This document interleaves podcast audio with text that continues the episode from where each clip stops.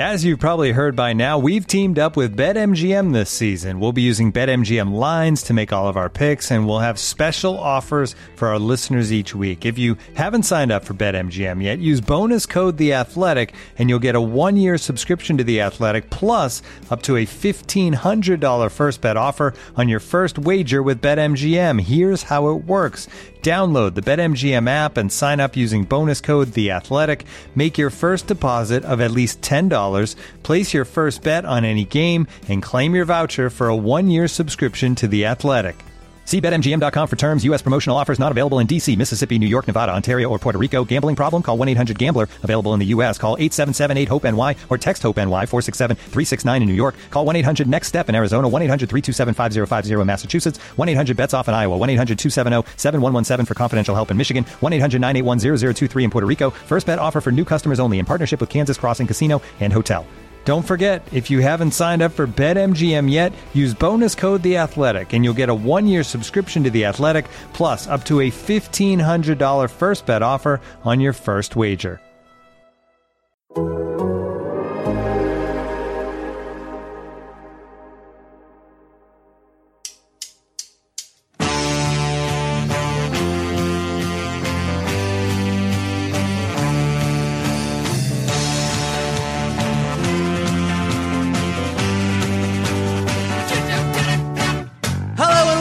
Everybody to the Total Soccer Show. My name is Taylor Rockwell, and on today's Americans in Action edition of the show, we're going to be taking a deeper look at six players in the U.S. MNT pool to, ter- to determine what these players are good at, what they're bad at, and what their ideal roles could be or should be for the U.S. men's national team. Also this week, we're going to have lister questions. There'll be a Champions League preview and a She Believes preview slash NWSL chat with Steph Yang. Uh, that will be later in the week. Today, it's Americans in Action. To do so, I'm joined by two gentlemen. Up first, Joe Lowry. Joe, thank you for being here, my friend. Of course, Taylor. Good to be back. Yeah, man. Now, Joe, I know you've been uh, spending some time breaking down MLS intra league moves, I believe was the specific category. Which one of those moves that you wrote about has been your favorite or the most interesting for whatever reason? Sure. Yeah, the MLS season is getting closer and closer, which is kind of blowing my mind. So these com- these conversations are getting more and more relevant. Taylor, to your point, it was a busy offseason and has been a busy offseason for players moving from one team in MLS to another team in MLS. And I just had a piece published for The Athletic about those moves, or at least a lot of the ones that caught my eye, or a lot of the bigger names. too. I'm going to cheat and do two that really stood out to me. Paul Arriola from DC United to FC Dallas. This one stands out for a couple reasons. One, $2 million in general allocation money, which is a record breaking trade. And, and I believe that record had already been broken at least once, if not twice, in this offseason alone. That's happening as more and more GAM is infused into these teams with the CBA and with blah, blah, blah. Go listen to allocation disorder for all that stuff. All that to say, Paul Arriola moving to Dallas is interesting for that reason that lots of money involved here, but also because Nico Estevez has a chance to really shape this Dallas team. Arriola on one side, potentially Jesus Ferreira as a nine, and then Alan Velasco, who's a record breaking incoming transfer from outside Major League Soccer for Dallas, potentially on the other uh, other wing. Maybe it's shown on that side. There's talent there in Dallas, and I'm interested to see how they use it. The other move, Maxime Crepeau, goalkeeper, Canadian international. He was one of the best shot stoppers in MLS last year for the Vancouver Whitecaps, traded to LAFC, and that's huge for Steve Cherundolo and this LAFC team. They allowed last year under Bob Bradley a, a ton more goals than expected. So based on FBref's post shot expected goals stat, they allowed five goals more than they should have. Crepeau saved almost eight goals, more than he should have for Vancouver last year. You smash those two things together, and LAFC just improved a whole lot in that goalkeeper spot, Taylor. Overall, Joe, for LAFC, we will introduce our other co-host, but I have questions. uh, for LAFC, I think when we last talked about them, or when I last talked about them, I had some concerns about what they were doing, about some of the players that they were letting go. Do, are you feeling better about their roster build thus far? If you're giving it a thumbs up, a thumbs down, or a thumbs medium, where are you tending to point that thumb? I, I do like a lot of the moves they've made this offseason to replace some of the talent that's left this group. So you lose Eduard Atuesta. They bring in Kellyn Acosta in that six spot. I assume he's going to be playing the six, but I don't really know. I don't think Acosta is a perfect player, and we've talked about that plenty in the past. And hey, maybe we'll talk about it on an Americans in Action show at some point over the next month or so. But he he does have range defensively. He can cover ground. He can press, and it sounds like Steve Cherundolo is going to be wanting a lot of that from his midfield group. So I, I, I, do like aspects of that move for LAFC. Crépeau, I think, is a brilliant signing, maybe the best signing or the most impactful signing of the entire offseason. And then Franco Escobar is another player that I wrote about in that article for The Athletic. He is a guy who can play right back. He did that for Tata Martino in Atlanta United. He's done that for Newell's Old Boys in Argentina. Or he can play as a, as a center back, potentially on the right side of a back three. He's so skilled on the ball, tons of mobility, really aggressive as a player, can press. I love that signing for LAFC, and I, I do appreciate some of the moves they've made to replace and, and supplement the roster they already have. Uh, Joe, three good answers. Unfortunately, you said you would give two, so I am taking off five points for your answer. We're on points now. It's a new system. Okay, and you okay. didn't mention Albert Rusnak, so while you go deal with uh, angry messages from Seattle fans, Yikes. I will introduce our other co-host, the USMNT's newest, biggest fan in Scotland. It's Graham Ruthven. Hi, Graham. Hello, Taylor. How are you? Doing well, buddy. Good, good to talk to you. Good to talk to you about uh, some Americans in action. A quick question for you, Gramuel, to start. Which mm-hmm. player that we're going to be discussing on this episode did you enjoy watching or learning about the most for whatever reason? Spoiler alert for listeners: we watched film on Josh Sargent, Gyasi Zardes, Antonee Robinson, Christian Pulisic, Yunus Musa, and Tyler Adams Graham. Based on how much footage you watched, I'm going to assume the answer is Gyasi Zardes, but I leave yes. it to you to actually answer yeah, so Zardes was the first player that I, I started to analyse. I ended up watching about an hour of tape of Zardes, um, which may not sound that uh, that much, but when you're analysing through Wyscout, it's very uh, it, it's very efficient in how much you can watch all at one time. So that was a that was a lot of matches. I was also looking at his his stats on, on StatsBomb and so on, and it got to about an hour in. I went, yeah, I'm not going to be able to spend this amount of time on every single player. Yep. I think Zardes was most interesting because obviously we have um, let's just say there's some perceptions of, of, of Zardes, Gyasi Zardes, oh, there? how he plays. I had no idea. For the USMNT. And so I, I, was interested in kind of challenging those. And some of those perceptions, as I'm sure we will cover, are correct and accurate, and, and others are, are not so correct and accurate. And I think that's a common theme through what we're trying to do today is maybe, um, challenge some of those perceptions and, yeah. and provide a little bit more depth into what players are good at and what they're maybe not so good at. All right. I'm excited for that. However, I am aware that with the three of us, I'm going to try to take a little bit of a back seat. And whenever I try to do that, I feel like I end up talking twice as much as I plan to. Uh, so I'm going to put us on a clock for this one. We have six players. I'm going to say we've got about eight minutes or so per player to uh, talk about the strengths, talk about the weaknesses, talk about where they fit. Joe, let's start with Josh Sargent. I enjoyed watching him most of all. Strangely, I think I learned some new things about him. Joe, what was your Josh Sargent viewing experience like? I will start the timer now. It was pretty much exactly what I expected it to be, All guys. Right. I'm not going to lie. We've seen Josh Sargent play for a lot of really bad club teams, right? Mm-hmm. That's the reality in his professional career so far. He played for Werder Bremen, and they really struggled, especially towards the latter stages of his time in Germany. And now with Norwich, it's a bad team struggling to stay up in the Premier League. The, the main overarching takeaway from me here on Josh Sargent is that he's a striker that doesn't score a lot of goals. So far in his professional club career, he's scored 15 goals in 5,387 minutes. And that minutes is, is probably even a little under. It's off of FBref, and I don't believe they count stoppage time. So hey, maybe even trending towards 5,500 minutes. He doesn't put the ball in the back of the net a whole lot. He's good at a lot of things, Taylor and Graham. He's good at moving uh, quickly off the ball, uh, moving quickly on the ball, excuse me. He's hardworking. He's fast. He does a ton of defensive work for a forward. You look at his numbers on FBref and he's off the charts on so many of these different defensive metrics. He's good in the scrap, has some technical quality, can drop in. We've seen that all the way back to the U.S. youth ranks. But man, he, he struggles to put the ball in the back of the net. And I think there's a few different reasons for that. And maybe you guys have thoughts on those things. But yeah, a striker that doesn't score goals is mm, maybe not a striker. Yeah, that that was that was definitely one of the things that I had in in my weaknesses for Sargent. It's a a fairly oh, really? obvious one. Okay. He doesn't score many goals, and it's mentioned quite a few times. Uh, it's been mentioned a few times on this podcast in the past. But I was trying to figure out what he's doing wrong, and one of the one of the things when I was looking at the tape was the number of times that I would I'd see Sargent take a shot too hastily when an extra touch or a, or a changing of the angle might have given him a better chance of hitting the target. So I once heard someone say that great goal scorers, they know that you have an extra half second than you think you do to score.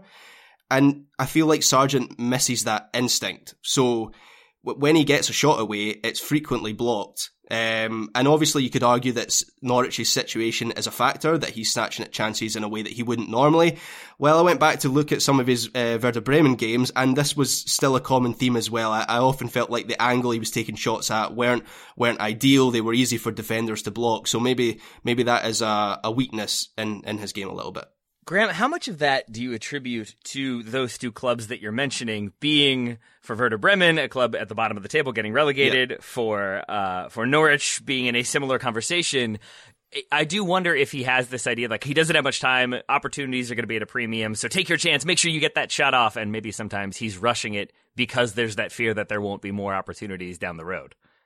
Yeah, perhaps, and, and that's where it's it's difficult with the with the sample size. Obviously, we we've only really got those Werder Bremen games and those yeah. Norwich games to, to go on. So maybe if you put him in a good team, you see a you see a different Josh Sargent. Yeah. Unfortunately, we haven't had that that privilege to see that player, but. I think the two goals he scored recently for Norwich showed that when he maybe doesn't have the time to think about taking there the chance, is. he is a lot more effective. So, you know, he scores that that um, that back heel flick, and then he scores that header. Was that against Everton? It was a three 0 win, I think, for Norwich in that game, and the, the Norwich fans are chanting USA, USA, and it, it, those those opportunities, it felt like he didn't have the the the time to think about them. So maybe when it's up to him to create the angle or create the shot, he's maybe lacking in that sense. That is about where I landed on him and a few other players as well. It stood out to me how many of these players, when you break them down to the basic components, are raw. Like they're very good, they're very talented, they've got a lot of athleticism, but there is a little bit of quality that lets them down. And with Sargent, my overall takeaway was that he's basically 75% good most of the time. That there will be a good run, but then there's a heavy touch. There will be a good like like controlling a long ball, taking that first touch, and then as you said, Graham, like rushing the cross or rushing rushing the shot. And it feels like when he has time to think, when he has time to really try to figure out what he's doing, that is where his moves break down. And contrasting with that would be the two goals he scored against uh, Watford, where they're both very opportunistic finishes. One is sort of like falling the wrong way, ball played behind him. He gets the outside of his foot slash heel to it, puts it in off the bar. The other being the late arriving header. But both of those felt like he's playing on instinct. And it seems like when Josh Sargent plays on instinct, he is good. Joe, when he plays on uh, basically his overall skill set and slowing the game down, he is 75% good. And I think one area where that applies is his movement inside the box. I talked about how Josh Sargent plays quickly, and a lot of the time he does. But when he's inside the 18, I feel like a lot of the times, and I think this is borne out in the footage as well, a lot of the time his movement isn't particularly sharp and he's not particularly active in the box. And and the grand overarching theme here is that it's a little challenging to actually judge a lot of these things for Sargent when he's played a, the majority of his professional club minutes with really bad teams and he doesn't have many chances to shoot at all. He's not even in the box all that much. But in the opportunities that he's been in the box for Norwich or in the past for Werder Bremen, he's not as active there as you would like him to be. And the same for the U.S. men's national team.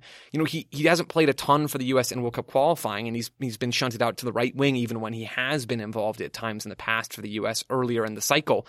But he's not active in those spaces. And it's hard for me, and this is where I, I get a little bit sad thinking about Josh Sargent right now. Is he still young, right? He's what, 21? He's a young player, but he's not going to get many more opportunities to work and refine his movement in the box. This is why I mentioned, sort of tongue in cheek, but also I think it would be a really good thing for Josh Sargent, a move to Sporting Kansas City. Move to a team that actually creates chances. Move to a team that allows you to be a lone nine up top that mirrors the U.S. men's national team setup, at least in some ways, and get reps. Sargent's not getting reps. He's getting 1.57 shots per 90 minutes, which puts him in the fifth percentile among all forwards in the top five leagues in Europe and among players in European competitions. He's, he barely shoots. He has almost no chances to do anything. Part of that is his fault for not moving more off the ball, but part of that is also the situation around him. And I don't really see that changing anytime soon, which is a bummer. Joe, uh, interesting you mentioned there that you would see him as a number nine for Sporting KC because I was going to ask you that positionally, what is Josh Sargent's best position? Because I'm going to reference StatsBomb a lot in this podcast. I found it really interesting. They do they do a, posi- a positional comparison, and and for each player they will give you a list of comparable players. So they actually have Josh Sargent down as a they have him down as the attacking midfielder winger category, which is obviously down to how he how he's played for Norwich this season. He's tended to play off the right side for them, and the player one of the players that they likened him to was Dan James, which I thought was very thought provoking. The StatsBomb have have uh, have judged that based on his stats and the position he plays, that Dan James, Leeds United winger, former Man United player, is similar to Josh Sargent. That isn't how I would categorise Josh Sargent primarily, but maybe that's the role he is playing for Norwich, and maybe we're thinking about his contribution in a in a different way, and, and maybe in a wrong way. I, am very open to the nine not being Sargent's position long term. Maybe the scuff folks have mentioned, I think at least Bells has mentioned, maybe put him as an eight and let him run and do a lot of the box to box work and connect a little bit. I'm not opposed to that. I don't know that it would work, but at this point, the nine isn't working all that well for Sargent either. I'm not opposed to, to right back, honestly, either. Maybe do a more permanent Gyasi Zardes and what Zardes had to do for the Galaxy for at least a few games back in, I don't know, 2016, whatever that was. But for me, with the Dan James comparison, Graham, the challenge with playing Sargent as a winger, and this is why I don't really like him there and haven't liked him for Norwich, is he's not a threat on the dribble. He's a threat to, to put the ball past you and run behind you, but he's not dangerous when he's going at you 1v1 on the dribble. He doesn't have that part of his game. And maybe that comes over time. Maybe that comes easier to Sargent than his movement in the box and, and his timing inside those spaces to get more shots off. But I, I'm skeptical of that. Given his upbringing, I don't think he spent a lot of time out wide. I don't see, other than the speed and the the directness that I think Dan James has, I don't think I would take Sargent in a 1v1 versus many opposing fullbacks, at least in terms of dribbling. All right, we've we've done our eight minutes on Josh Sargent. To, so to summarize, Ding. he can move on and off the ball, works hard, runs a lot, struggles to score, uh, plays for teams that uh, aren't so good, so he needs to get more reps with a team that is better to let him shine all the more. Could play a lot of positions, still functioning as a number nine, but uh, has some versatility, so we could see that changed up. Is that a fair summary of everything we've said so far? The one thing I'll quibble with slightly is I think the movement off the ball is more of a challenge than, okay. than that summary represented. Maybe I didn't express that well enough, but I think that for me is, is so often with strikers, and we'll talk about strikers again and with Gyasi Zardes in just a second. But so often the issue there is the movement inside the 18 isn't quick enough, it isn't sharp enough, and they're not manipulating defenders. And Sargent doesn't do that for all the reasons we we mentioned already. Thank you for that clarification, Joe. Sincerely. Uh, but I will go to Graham for us to talk about Gyasi Zardes. Graham, you've done some Zardes viewing. What have you learned, my friend? I've learned a lot about Zardes. Oh, so no. I, I, try with Zardes maybe more so than any other player in this list. I also tried to do this with Pulisic to be to be fair, but I just tried to put kind of everything out of my mind and try not to think of the perceptions that people have of Zardes and try not to let that bias bias me in any way. Um, he there is this notion that Zardes isn't a goal scorer. I, I suggest, uh, that that pause suggests that you maybe didn't succeed in that endeavor. yeah, I had mixed results in that process. Um, yeah, so there's this notion that he isn't a goal scorer. That when Berhalter starts him as the number nine, he's looking for qualities beyond an ability to put the ball in the back of the net, and there may be some truth to that that we'll explore a little bit further, but. Zardes is in the 80th percentile of MLS forwards over the last year for goals per 90 minutes, 0.52. He's in the 86th percentile for non-penalty goals over, over 90 minutes, per 90 minutes. So, I'm not saying he's the American Lewandowski. He's not exactly, but he's not exactly a, a goalless striker. He is into double figures for the US and, and senior caps. He's, he's scored pretty much a goal every other game for, for Columbus if you look at his league, um, statistics as well. And I was trying to think of how you would use Zardes because he is good as a as a presser. You know, that's one of the reasons why you maybe have him in, in the team. Looking at Zardes' number, there is some evidence to support that hypothesis that he is in the team as a presser. In terms of MLS forwards, he's in the 86th percentile for touches in the defensive third, 1.39 per 90 minutes. So Berhalter is right to think that he can track back and help out defensively. If you look at the Canada game, Zardes is back helping out Dest. There are times when he's actually at Turner's byline helping out, kind of preventing a corner. He covers a lot of ground. Um, but I do wonder if have if, if when I see him up front on his own, it does often feel like he's quite isolated. And I, I, this would take a pretty fundamental uh, shift from Berhalter in terms of his tactics. So it's not going to happen. But I do wonder if you might get the best out of Zardes as part of a front two. I don't really know how you construct the midfield. Maybe you get Wid from the fullbacks, you keep the MMA midfield and then have Pulisic and Reyna as the drifting number 10 with a front two ahead of him. But without the same levels of poop housery, I see a little bit of Diego Costa in Gyasi Zardes, which I know is maybe surprising, but I then went and looked at Diego Costa's numbers, and a lot of there are there are parallels to be drawn there in the way that he presses, in the way that he is a he, you know he does his defensive work, he does carry a goal threat, but Diego Costa always does his does his best work when he has you know Antoine Griezmann alongside him, or a or a or a a true goal scorer, you know, a penalty po- poacher. And I'm just wondering, you know, maybe if you get Ricardo Pepi alongside Gyasi Zardes, maybe that rounds out some of the flaws that you do have in uh, Gyasi Zardes' game. As I say, I don't think Berhalter's going to do that, but in terms of what an ideal role for Zardes might be, um, I think there could be something in that. Uh, Joe, I'm inclined to agree with Graham because watching Zardes uh, in these this last international break, but then going back and watching some of his time with Columbus, I was surprised by how good he is with his back to goal in bringing the ball down and controlling it and holding off a defender. But I agree with Graham entirely that he's especially good when he has people around him to lay the ball off to or play that lateral pass and spin off and then make the run in yep. behind. If he has to create, even if he has time, if he doesn't have a defender right on his back, if he has to turn and go at the defense, that's where I tend to see that heavy touch or just that dribble that's a little bit too long or it takes him into a weird position. And I think with numbers around him, he is definitely much better. In isolation, I think that is definitely where he's he struggles a bit.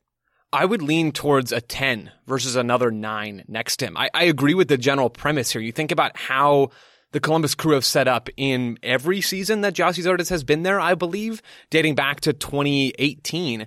It's been a 4-2-3-1 almost every single game under Greg Berhalter and then under Caleb Porter with Higuain under him, with uh, Federico Higuain underneath Gyasi Zardes as that 10, and then with, uh, with Lucas Zelarayan as that 10 underneath Zardes in, in every single season except last year, but even Graham read off some numbers from this past season that still reflected pretty well on Gyasi Zardes. But in every season besides 2021 with the Columbus Crew, Zardes has put up double digit goals and uh, double digit expected goals every single season, barring again last year. He's a dangerous number nine in Major League Soccer, and he has a lot of qualities that you guys have already mentioned that make him a dangerous number nine at the international level as well, or at least that can make him that dangerous number nine. Berhalter cited, at least according to CBS Sports, he cited Zardes' defensive work and his pressure and his physicality, his aerial ability. We've mentioned some of those things already as to why he started against Canada. He can be an outlet. He can be an aerial presence.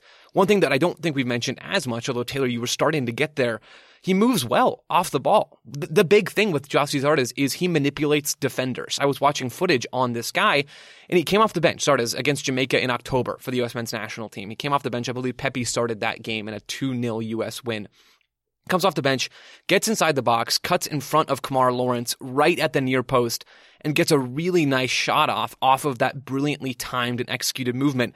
Andre Blake makes the save just barely at the near post. But it's those kinds of runs from Zardes where he cuts in front of a defender or behind a defender that makes him such a dangerous number nine. It's those moments, Taylor, that you mentioned where he's spinning off and getting him behind. Those things that rely, uh, Zardes relying on the intricacies of his movement. And I don't know that with the U.S.'s chance creation struggles that we saw against Canada and we've seen at other times in World Cup qualifying and other times under Greg Berhalter, I don't know that with those chance creation struggles, we see the best version of Gyasi Zardes. And maybe putting a 10 underneath him fixes some of those things. Although I don't know if that's worth it for the other things you sacrifice with the U.S., but I digress. Is this a a gentler, longer way of saying then, Joe, that he doesn't really fit with the USMNT under Berhalter at least right now? That unless he can add certain things to his game or sort of implement more of what Berhalter needs, it feels like he needs support around him. He needs other players that would require, as Graham said as well, to change the formation, to change change the shape or change the approach a little bit. Do you feel like it's not going to quite work for him at present?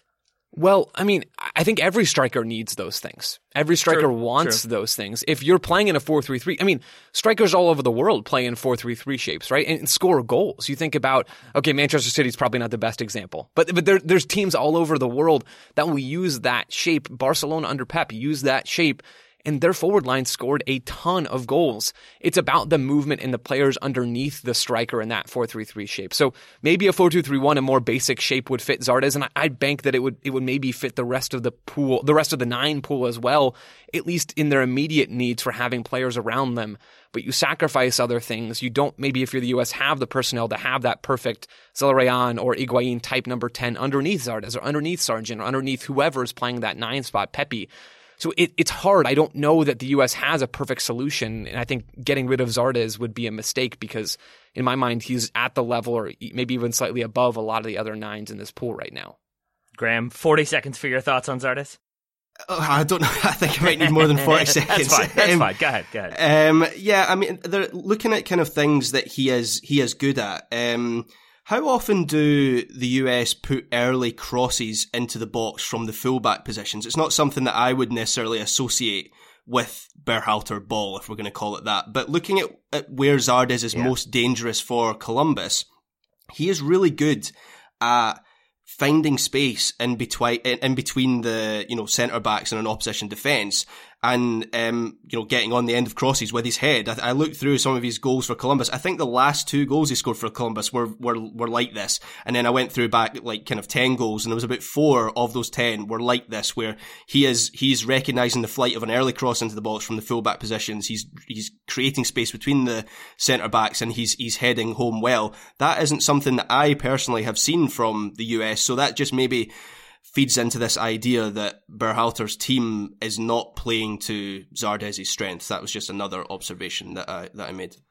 So this honestly, it's an uncomfortable position because it's not a like yes, no, it's not a definitive answer, but it feels like a, an accurate representation of where Zardes is, where the national team is. That we don't think that he should be sort of cast off. We're not saying, yep, he doesn't fit, he's not good enough, we got to move on. But we are saying it doesn't feel like the U.S. as they're presently set up plays to his strengths or allows him to be the best, best player he can be.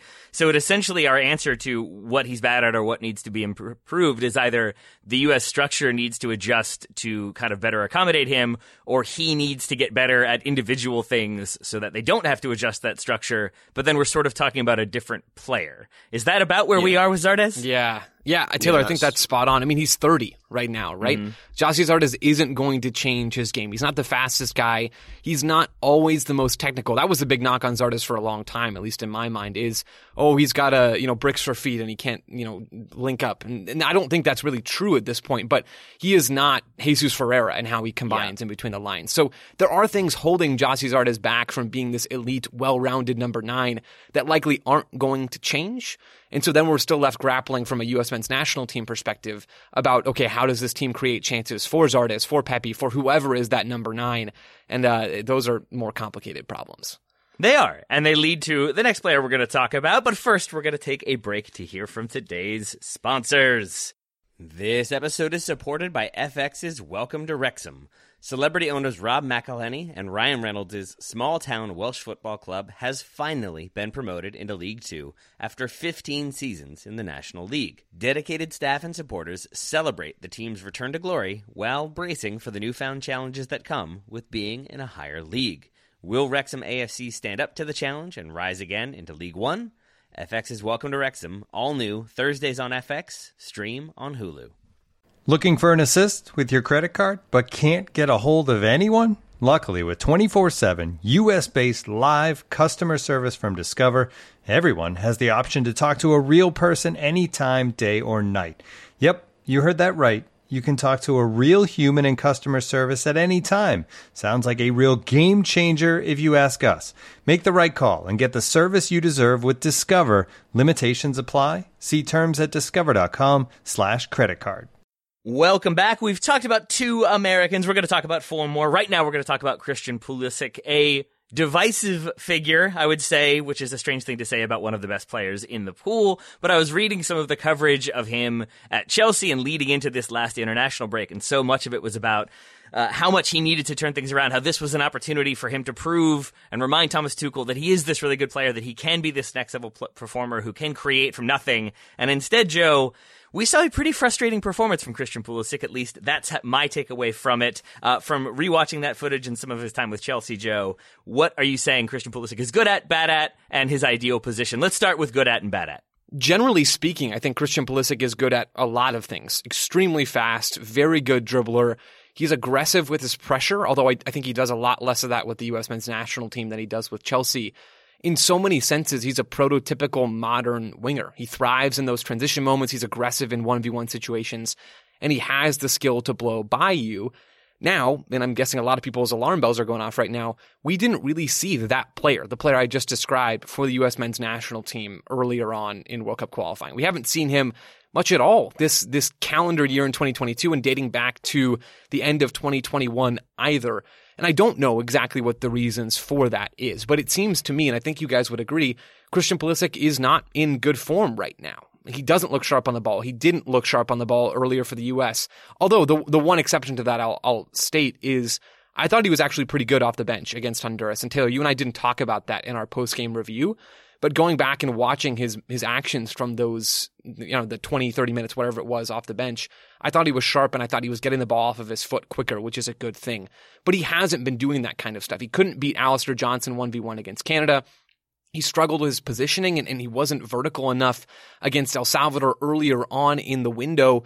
I don't think he brings much, even in good form. I don't think he brings much in the way of playmaking, passing. I don't think he's much of a chance creator with his passing. But man, when he's on, he's electric. The challenge, though, for the U.S. and Chelsea is that he just hasn't been on in far too long. And that for me is a big concern, Joe, because watching his performances with the U.S., I, I, agree with what you said he's good at, and I agree with your point that, but right now it doesn't seem like he's good at any of that. The one that stood out, uh, 72-02 versus Honduras. There's a loose ball. He chests it down. And then there is space for him to attack. If he goes at it aggressively, he might be able to kind of find a shooting opportunity himself, or he might draw defenders to him and lay it off. And instead, he kind of doesn't really accelerate. He takes a couple slow not slow, but not aggressive touches. They're sort of just a little bit out in front, and it allows three defenders to close on him. He ends up getting dispossessed. He also gets kicked, and I think that is part of it. I think he's getting kicked a lot, fouled a lot, is dealing with injuries. But there is a just a hesitation there that I think was so not present when he was uh, like hitting his stride at Dortmund, when he was hitting his stride at Chelsea. He was very aggressive. He was direct in his attacks, and it just seems like some of that confidence has gone down. Graham, I know you watched a bit more of his time with Chelsea than you did his U.S. side. What have you seen from him there? Do you see that same sort of downturn in confidence, or do you see other things factoring in? Oh, ab- ab- absolutely. Um, and I think that is that's a, a tell. Everything that you just spoke about there, Taylor. That's a tell for when Pulisic is low on confidence, when he's not really feeling himself, and he's taking way too many touches of the ball, and he's been getting a, quite a bit of criticism for it in England. Let's not forget he is a what was he, 65 million pound player or 65 million euro player. So he is a high profile figure in, in, you know, English football. It's not just the US focus on him. There's a lot of talk about Pulisic in English football. And, um, particularly in a, in a, recent match against Manchester City where he kept getting the, the chance to drive at his man and he refused to time and time again. The commentators were really on his back. Now, we analysed that game in uh, on weekend review, and I think I made the point of well, maybe that was maybe that was Tuchel giving him that sort of instruction. Maybe he was trying to draw Man City out, which they did very effectively in the Champions League final. But we've then seen that from Pulisic in games where he's been hooked off at half time or hooked off early for a player who does something slightly different. He's been that player for the US in the recent internationals. I watched the, the Canada game live and you know, while I want the US to do well, I'm not a dyed in the wool fan like you two are. I was pretty much shouting at my laptop for Christian Pulisic to drive and take on players because that's, you know, when he's at his best, he is, he's driving into space, he's getting in behind opposition, opposition fullbacks. What you want is to create overloads and then quickly shift the ball into space for Pulisic to run onto he, at his best, he's a very willing runner. He's quick to get to the byline. And in terms of his physical attributes, Joe, you mentioned there his, his, his pace, you know, that's obviously key for him. He's got good acceleration. So whether he's getting a cross in or getting a shot away, I think when Pulisic is at his best, he's doing things quickly. You know, he, he's standing up a, a man, he's taking a, a, a, touch to shift the ball at a different angle and he's getting a shot away or a cross away. I see nothing of that in Pulisic's game recently. And it's, and it's gone on for a while. The other thing that I haven't seen much of from Pulisic is I, I think um, Pulisic has the instincts of a goalscorer. When I think of Pulisic at his best, as I say, I'm, I'm, i think of him driving with the ball at a defender and shifting the ball quickly, getting low shots away. But I also think about him getting into dangerous areas inside the penalty box. Um, that's something I definitely associate with him when I think of him when he was a properly key player for Chelsea. When people were saying in his first season that he was the perfect replacement for Hazard, who'd gone to Real Madrid. Um, that was under Lampard. Um, and there's a goal he scored against Leicester City back in November of this season. That's the sort of thing I'm talking about. So what happens is Ziyech drives his man down the right. Pulisic gets into a central position off the left. He's starting on the left, but he's drifted into the centre. He recognises when the pass is coming. He actually also recognises when Ziyech is, it feigns. He, you know, he, he, he does a fake. He goes one way, then the next. Pulisic recognises that. He loses his marker. He darts back into the six yard box and he slides it home under pressure from the from the from the goalkeeper from about four yards out. That is also something I associate with Pulisic, and obviously I am talking about an example from this season, but that is a rare case that we've seen that from him this season. So there are a few things that he's not doing this year or, or didn't do, hasn't done in the last year that I um, want to see more of and I, I consider to be kind of his best qualities. And I want to add one thing because, Graham, I agree with everything you just said. It's easy for us to say these things. It's a lot easier. It's a lot harder, excuse me, if you're Christian Pulisic and you've missed two months of the season with an ankle injury, with COVID, and you've been, been uh, and you've been played out of position for the vast majority of the season as well, either as a nine or playing as a wingback. Maybe not the majority, but he spent a lot of time away from the left half space or the right half space, which I think is the area that he really thrives in before he goes and breaks in behind the back line. So a lot of the the mystery behind why isn't he in good form I think is solved with some of those things. He hasn't been playing a whole lot. He's been dealing with those injuries and he's been dealing with either not playing or playing in weird spots that takes a toll on you mentally. I can imagine how challenging that is, and hopefully things can stabilize at Chelsea. Hopefully things can stabilize a little bit with Pulisic and with the national team, and we'll see the the classic version of Christian Pulisic, the Project Restart version, or the at, at times for Dortmund version of Christian Pulisic that has been just so so good for club and country. I, I don't think Tuchel has helped him at all with the number of different positions he's been playing. He's been playing occasionally on the left side of the attack. He's been playing on the right side. He's been playing as a as a false nine. I think he played against Man City as a false nine. He's played as a right wing back yeah. at times. So I don't think that has helped him at all get into a, a, rhythm in terms of his performances. And then he's away with the US, and obviously that's a different coach and a different environment and everything. So he's had between that and the injuries, Joe, that you mentioned there he has had a lot to contend with, to be fair to him.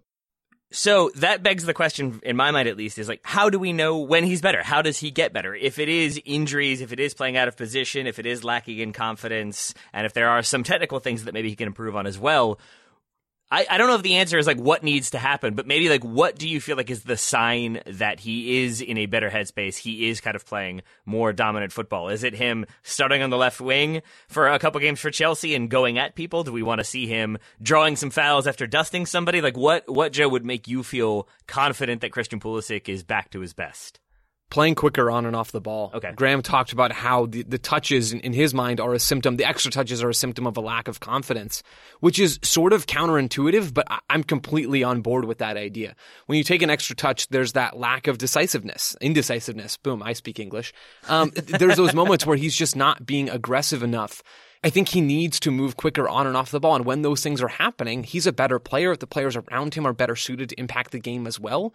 So if we're seeing for Chelsea, or maybe we fast forward to March and it's with the U.S. men's national team, quicker play, one and two touch passing, quick, aggressive, vertical dribbling, running into the box, off the ball, crashing the six on the weak side. I think at that point you can feel pretty confident that Christian Pulisic is rounding back into classic Christian Pulisic form. And Graham, are, I'm assuming you would be most comfortable with him playing on the left wing, either for club or country.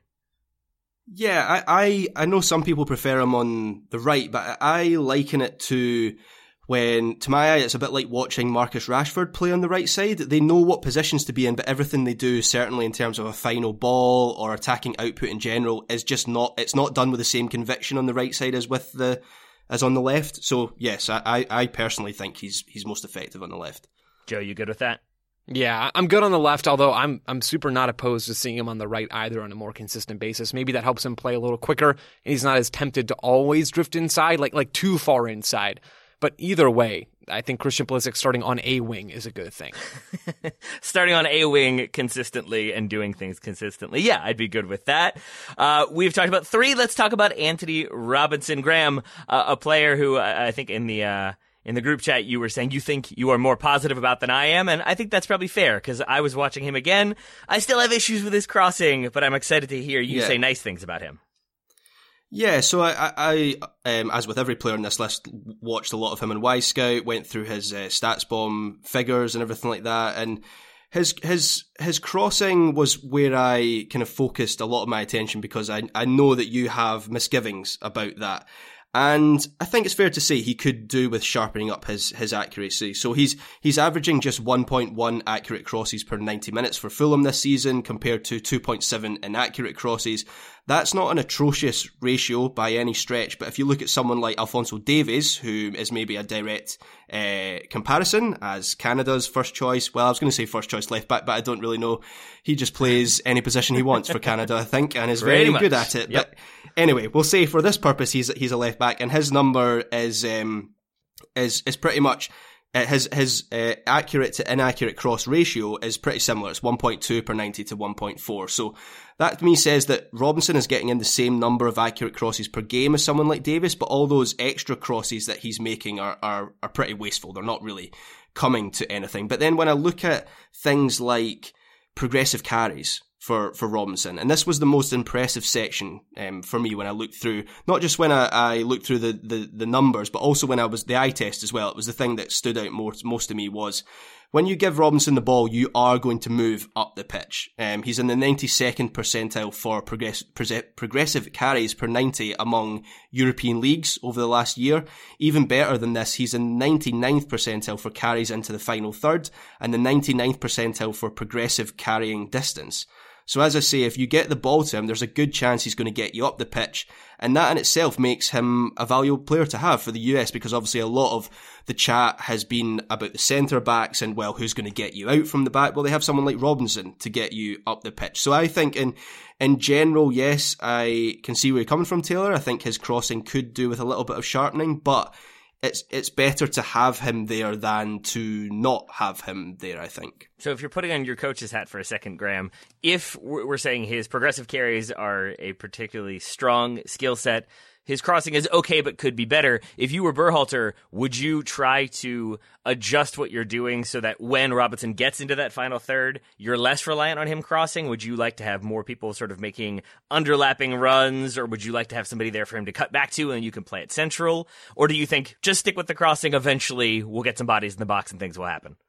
Uh, well, I mean, I think for any team, I, I, would like to have as much variety as as possible. So yes, I would like to have different options. Maybe that is something that um, do you feel like the US Taylor are just maybe a little bit too reliant on his crossing into the box and can be a little bit one dimensional? Do you see a bit of uh, David Moyes esque Manchester United in that approach? Is that what you're you're getting think, at there? I think w- what I saw initially, and I feel like I saw in the rewatch again, is there seems to be a, a disparity between the crosses that are coming in and what the attacking runners are doing. And it feels like the U.S. Berhalter wants his attacking attackers arriving late. He wants maybe one in the box to occupy defenders. He wants everybody else getting there as the cross is being delivered or as the cross is arriving.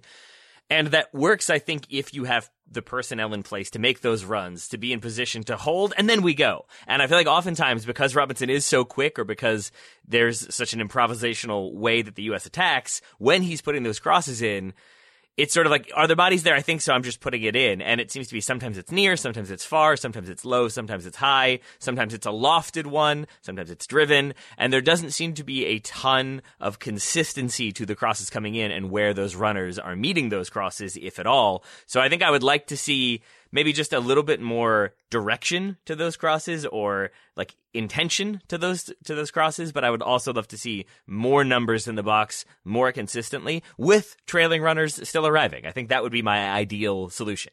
Yeah fair enough. I, I can see that and that's maybe down to the to the eye test. So his, his numbers are are um, are pretty decent, but I can absolutely see what you're saying. Maybe maybe that is also down to the numbers, as you say, they're the numbers that the US are getting into the box. The number of times that he would put a cross into the box, and I was like, eh, there's one guy in there that you're aiming for, and I don't know whether that's Robinson who needs to, you know, stop and wait for runners to get into the box, or maybe his teammates need to be more proactive in getting into the box. It's maybe a little bit of both there, but yeah, yeah I think that's a, a fair assessment. Joe, I I I suspect I've taken us down a negative road by leading us straight into crossing. Uh, I will say on a positive note, watching him again and seeing how good he is at closing space and making sure to get back defensively and to shut down uh, attackers, I think his defensive positioning and overall speed make him a really good defender when the U.S. is transitioning to defense and putting out some fires. So I think he is exceptionally good in that regard. Joe, any other things you think he's good at, bad at uh, overall for Antonee Robinson? I think you guys have done a really good job of summarizing his game. Antonee Robinson's not a particularly complicated player, right? He fits a lot of the Yeah. mid 2010s fullback criteria, Yeah. right? Yeah.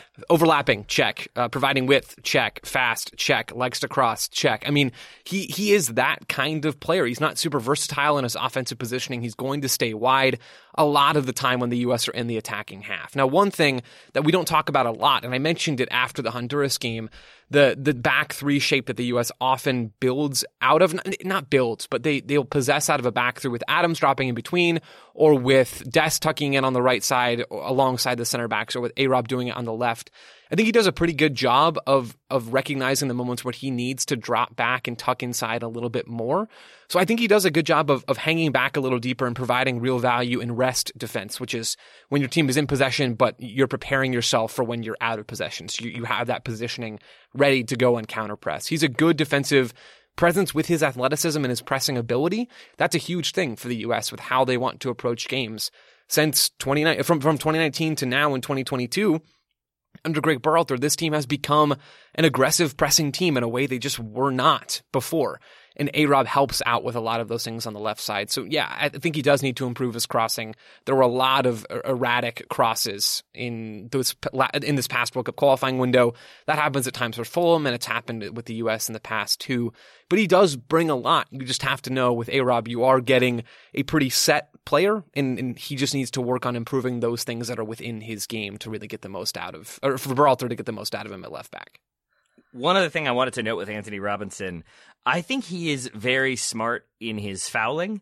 Uh, he does a decent amount of professional fouling. Never seems like he is going to draw that obvious yellow card because it, it tends to be moments where he'll he'll step to a defender who could be transitioning to attack and makes that player maybe turn backwards with the ball. But then if Robinson recognizes that there are no U.S. players around him or close enough to help make a play, and that ball is just going to go backwards, there's going to be a retention of possession. Maybe there'll be an outlet pass central, and that could trigger something. He'll foul, and he'll just foul by sort of maybe being overly aggressive, bumping a little bit too much, or just getting a little bit too handsy. Uh, but the ref's never going to give a card for that, but will give the foul that does allow the U.S. to kind of drop in, get their defensive shape set, and then the opposition restarts. And I think that there is value to knowing when to foul and how to make that foul happen such that you don't get booked, you don't start kind of drawing the referee's attention. So I think he's a pretty clever defender as well, which is a nice thing because I feel like this is the first one where we don't have considerably more what is he bad at than what is he good at uh, notes. I'm happy to leave it there. Graham, unless you have anything else you'd like to add about uh, Mr. Antonee Robinson.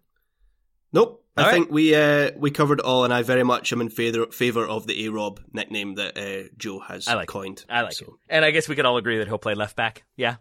Yeah. All right. Yeah. Fair enough. All right. Two more players. First, one quick break. This episode is brought to you by Michelob Ultra, the official beer sponsor of the NBA. Want to get closer to the game than ever before? Michelob Ultra Courtside is giving fans the chance to win exclusive NBA prizes and experiences like official gear, courtside seats to an NBA game, and more. Head over to michelobultra.com slash courtside to learn more. Looking for an assist with your credit card but can't get a hold of anyone? Luckily, with 24 7 US based live customer service from Discover, everyone has the option to talk to a real person anytime, day or night. Yep, you heard it right. You can talk to a real human in customer service anytime. Sounds like a real game changer, if you ask me. Make the right call and get the service you deserve with Discover. Limitations apply. See terms at discover.com slash credit card. Welcome back, Joe Lowry. We're going to talk about two thirds of the MNT midfield right now. Let's start with Yunus Musah, and I will lead by saying, watching Yunus Musah and just paying attention to all the things he does, he is a majestic, super fun player who is also very raw and has, he's another 75%er for me in that every dribble there's like one heavy touch or one sort of weird, awkward bounce that he ends up making up for, but it's never 100% tight the way you might like to see. Joe, your thoughts on Yunus Musah? Taylor, I feel like whenever you intro us into a conversation about Musah, you turn into Leslie Knope talking to Ann Perkins and, and going like majestic musk ox or something Yeah. about Yunus Musah. I love You it. majestic starfish, yeah. yeah, there you go. There you go. Um, I I love Yunus Musah. Yep. I've said that before, and I will say it again. He is good at a lot of really important things. He is also limited in a lot of important areas. I want to preface this whole conversation with the fact that he is 19 and does not play with his does not play the same role with his club team as he does with his national team. And that is for him to be playing central midfield as well as he does for the US without playing there almost at all for Valencia blows my mind. This kid is insane and he's going to be very very good as if he's not already. Things he's good at, Yunus Musah receiving the ball centrally and driving forward on the dribble. You can you can translate that into into Valencian knowledge by saying he's good at receiving the ball out wide on the right because that's where he usually plays and driving the ball forward. That's when we first coined the term Musah maneuver. He he has these highlight reel carries for club and country, but let's focus on the national team at least for my section of this conversation. He had some of those highlight reel carries in the last window. But the one that always stands out to me from Musah is the one against Mexico in Cincinnati. Taylor, you were there in person. It's the 60th minute. Zach Steffen throws the ball out to Yunus Musah in traffic. I don't know exactly why he made that throw. Maybe he trusts Musah just that much. Musah weaves past Edson Alvarez, which is not easy to do, and, and drives the ball forward into midfield. And he ends up losing the ball, which is not the, the most fun part to talk about in this particular situation. But I think he was probably fouled. And if not, it still shows how good he is at driving the ball forward. And he's physical. He can take and absorb pressure. He can drive forward even with a guy on his hip or a guy on his back. The nice thing, though, about the fact that he, at least for my narrative purposes, lost the ball against Mexico is I think there's an issue right now with Musah that I believe stems from his lack of time as an eight for club. There's an issue with Musah of knowing when to stop dribbling. He has the speed over longer distances, isn't the quickest when it comes to changing directions, but when he's driving forward, he's not the most willing passer. Or at least this is what I see in the film. He's a dribble first kind of player, not a pass first kind of player. And there is a place for that kind of stuff. But you need balance. There's this there's this play at the beginning of the Canada game uh, in Hamilton, Ontario just last week where he's getting on the ball and he he presses and wins it in the press for the US on the right side of central midfield. But then he just dribbles forward into pressure. He dribbles forward into Canada instead of releasing the ball quicker. And that for me is is the challenge of Musah right now. Sometimes he's so confident and content to dribble. He's confident in his dribbling ability and content to dribble that he takes too many touches and he's prepared to dribble by them. And when he's preparing himself to dribble by them, he misses a chance to pass by them, you know, to, to move the ball on the ground and get the ball off of his foot a little bit quicker. So that's the dichotomy for Yunus Musah right now. I think he's so incredibly skillful. He's so good on the ball, but the real room for him to improve. And I think what he's missing a little bit with the U.S. right now is releasing the ball quicker, finding moments to be creative in his passing to help the U.S. beat a low block.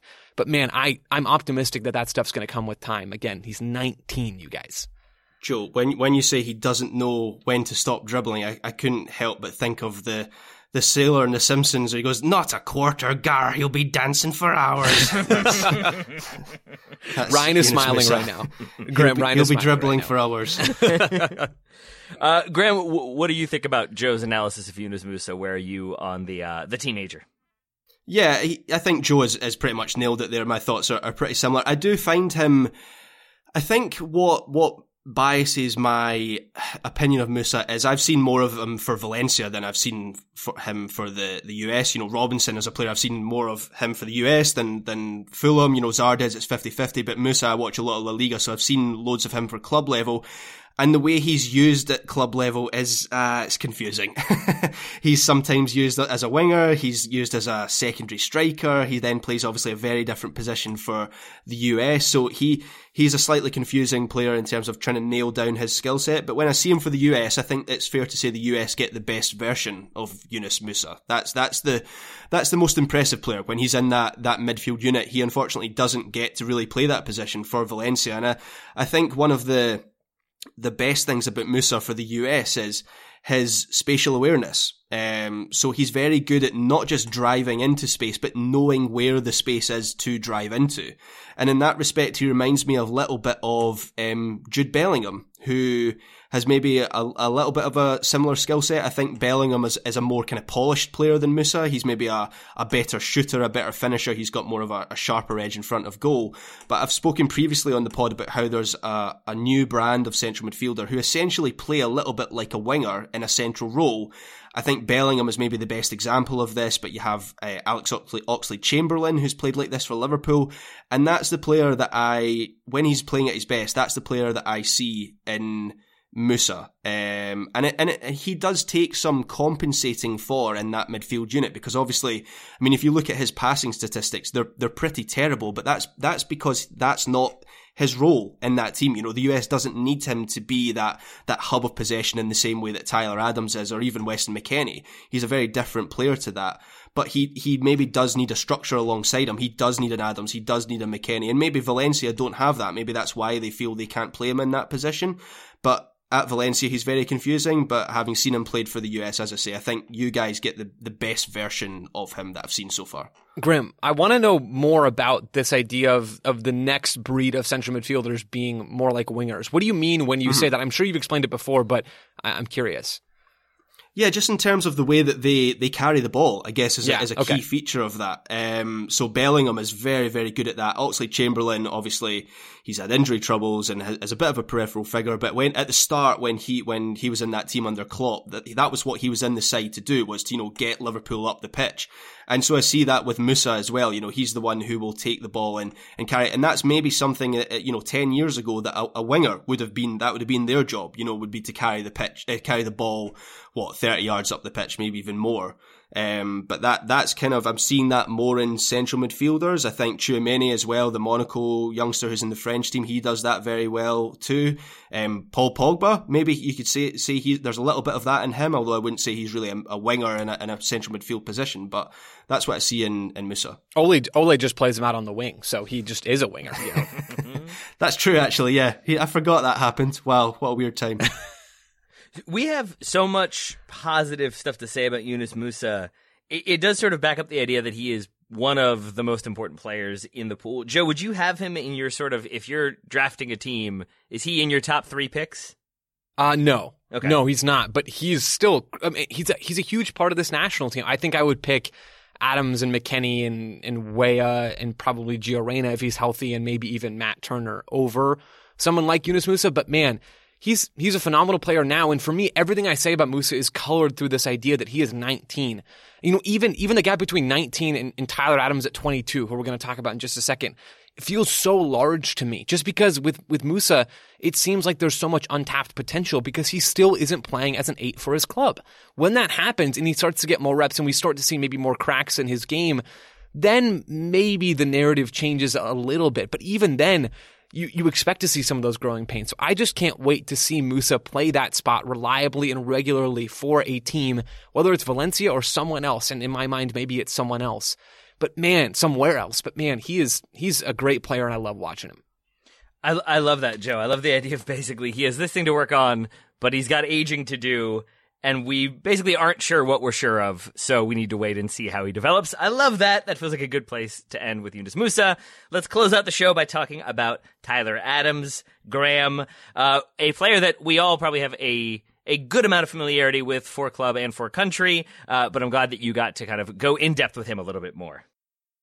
Yeah, so he, as you say, he's someone that we we've all watched a lot. He's he's playing at a high level in the Champions League with with Leipzig, um, even in, in MLS days. I've seen a bit of him there, and I, I think of all the players that we analysed here, that this was the Adams was the guy who I got exactly what I expected to get from Tyler Adams. So I think we, we all know, you know, what he's good at. He's, he plays at, um, at the base of the, the midfield. He's a he's a hub of possession. His possession stats are, are, are, pretty good. His his coverage is maybe one of the most impressive parts of his game. So um, he's in the nine, the, sorry the 79th percentile for opposition dribblers contested per 90 minutes, which was a new uh, measurement for me. I hadn't come across that one, but I quite like that one. And he's in the 88th percentile for successful pressures per 90 minute. Um, most telling is that he averages 11.84 pressures in the midfield third per 90 minutes, which is a, a pretty impressive number and puts him in the, ni- the 95th percentile, I believe. So, um, obviously we know that he provides a lot of protection. I, when I was looking back over the tape, um, one of his kind of trademark moves, I'm going to call it the stop start which is when he has the ball, two opposition players are closing him down, and he does that thing where you stop yeah. and then start very quickly to lose them, and he dra- just drives away from the ball and make uh, with the ball, I should say, and makes them look very stupid. And obviously, this is quite a niche thing to reference because I only came across it three times, I think, in my an- analysis. But I think it shows that Adams is good at working in tight spaces, which is quite important for a central midfielder in this role, in this mold, I should say. He is extremely press resistant and that requires a good technical skill, but he also has good awareness of what's around him and where his teammates are. And also he seems to play with quite a lot of confidence as well. So that's what I, I saw in my, my analysis of uh, one of your favorites, Taylor, Tyler Adams. Uh, he is, even if he has the wrong name. Uh, Joe, a lot of positives there from Graham. Any you'd like to add or any negatives you maybe think he needs to work on? Okay, first, I've been holding it in this whole time, but Graham, when you when you speak with numbers, it is it warms my heart. It is just so beautiful. that is wondering. without a doubt my favorite part of this entire show, Graham. I'm just so thankful, and I've enjoyed every second of it. Um, good things about Tyler Adams. Incredible pressure, right? He is everywhere defensively. Graham listed off a whole bunch of numbers about that. I, will add one more. He's in the top, uh, he's in the 88th percentile, excuse me, in successful pressures per 90 among central midfielders in the top five leagues in European competitions. That's really impressive. He is everywhere at all times. He reads the game so well during counter-pressing moments. He can step in and apply aggressive pressure in those counter-pressing moments. And man, he covers ground. And all of those things are so valuable. He'll track back and, and you know, make a 45 yard sprint to get back into the box and make a play inside the US's own 18. We saw that in this past round of World Cup qualifying. We've seen that so many other times before for club and country. And all of those things are incredibly valuable. And, and Graham read off a bunch of numbers about that, and I, I read off one too we still can't really, from a stats perspective, quantify a lot of those things. I'm guessing we'll get there in the next five or 10 years, but we still don't really know what makes a good defender. But when you watch Tyler Adams and you see how he moves and controls space, he, to me, in so many different ways, is the model for how to control and move and, and run a team as they're preparing to counterpress or as they're actively counterpressing or defending. So he's incredible at so many of those defensive things. Where I don't necessarily agree with with Graham is is with his offensive work. And maybe it's because we're seeing more cracks or maybe this was a particularly poor window for him on the ball with the US men's national team, but Taylor, we talked about it a number of turnovers on the ball, turnovers in bad spots against El Salvador and against Canada, the two games that Adams played in in this last window. He wasn't very good on the ball. He wasn't rangy with his passing, and that's something that I think goes back to, to his time with the Red Bulls in in uh, Major League Soccer. He's not this dynamic switcher of of the point of attack. He's not going to do a lot of those things. But the challenge is he's he's turning the ball over in bad spots, or at least he did with the U.S. And he's not a particularly aggressive passer when how, with how he drives the ball forward. Paul Harvey had a tweet after, I believe, the end of the U.S. men's national team window. Paul Harvey is a data analyst and does a lot of good stuff for U.S. Soccer and Major League Soccer, covering covering those things. So go follow him on Twitter. He tweeted this per FBref. Tyler Adams takes 16.2 attempted passes per every progressive pass. And, and, a progressive pass, pass, excuse me, is pass that moves the ball forward a significant distance. I'll summarize it that way. He takes 16.2 attempted passes per every progressive pass, which is just under the 25th percentile. That's not good, right? And we're seeing that. There's this clip against Canada, the 60th minute. Tyler Adams gets on the ball from A Rob on that left side, doesn't even try to play forward. He just bounces the ball back to Chris Richards. There's another moment in that game, I believe it's in the 29th minute, where Adams doesn't even check his shoulder to try and play forward. Maybe that's El Salvador. I can't remember at this point. But too many times Adam is not Adams is not trying to move the ball forward, which feels weird given that he's a Red Bull player through and through, but it's borne out in the data and I think it's been borne out in the film too. He doesn't seem to me like a reliable progressive presence on the ball and that that is a little concerning for me. Do, Joe, do you think he has that in his locker? So I'm, I'm going to contrast my opinion of Adams with my opinion previously of uh, Luca De La Torre. So Luca De La Torre, I criticised for being a bit too safe with his passing and not um, progressing the ball forward and, and, and being pressing with his passing. I then, uh, I know he had then had a good game for the US just purely to spite me, I believe yep. is uh, what happened there. But the reason that I was harsher on De La Torre is I see a player with a skill set to be more adventurous, to be more proactive. Does Adams have that in his locker, or is he limited in that way in terms of his his, his skill set? I think he's somewhat limited, but Adams clearly can progress the ball, right? He, I mean, I was watching clips of him for Red Bull and even clips with the U.S. men's national team. He does play the ball forward and he has the ability to build rhythm and he can connect and drive play. The issue is, and I don't know what the challenge is behind it, but the issue right now for Adams is he's not doing that often enough. He's not doing that on a regular basis. And he clearly can. He has the ability, uh, the ability to check his shoulder and drive forward on the ball or, or with his passing.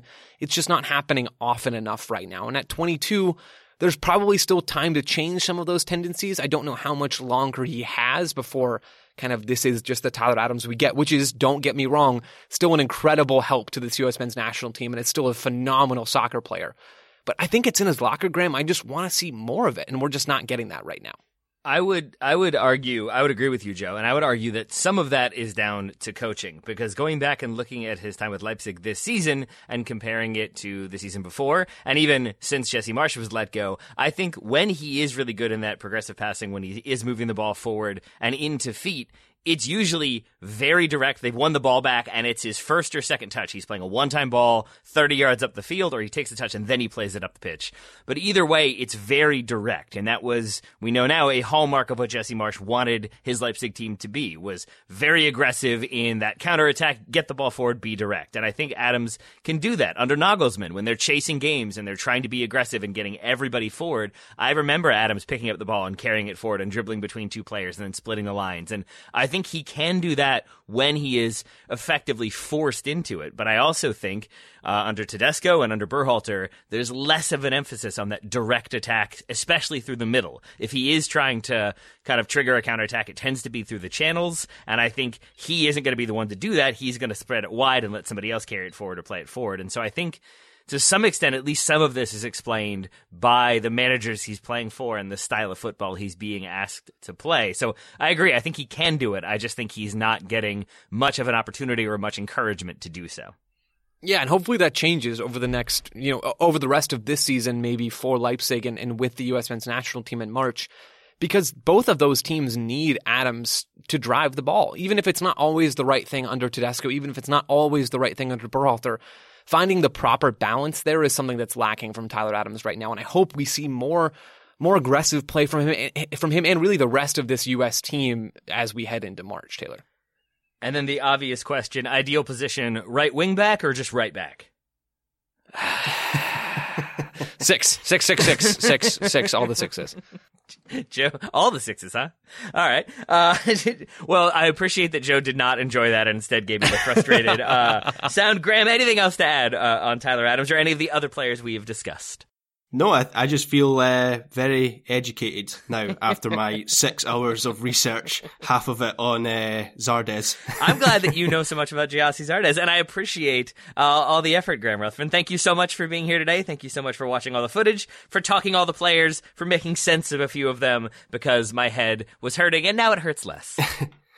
Thank you, Taylor. That that was genuinely uh, very enjoyable. I enjoyed this podcast. I, I, I hope you did as well. I did. I will be honest. It's my, my, my my neurotic nature, but rather than hear that as a compliment, I just instantly hear that as like, do you do you not enjoy the other ones, Graham? well, Ryan wasn't here I to do. make fun of Graham in Scotland. There so we that, go. That might help. There we go. That's definitely yeah, that's, it yeah, that's instantly a win. I hope he's listening. Joe Lowery, uh, I'm glad you were here as well today, my friend. You were always wonderful. Thank you for all the same things I just thanked Graham for.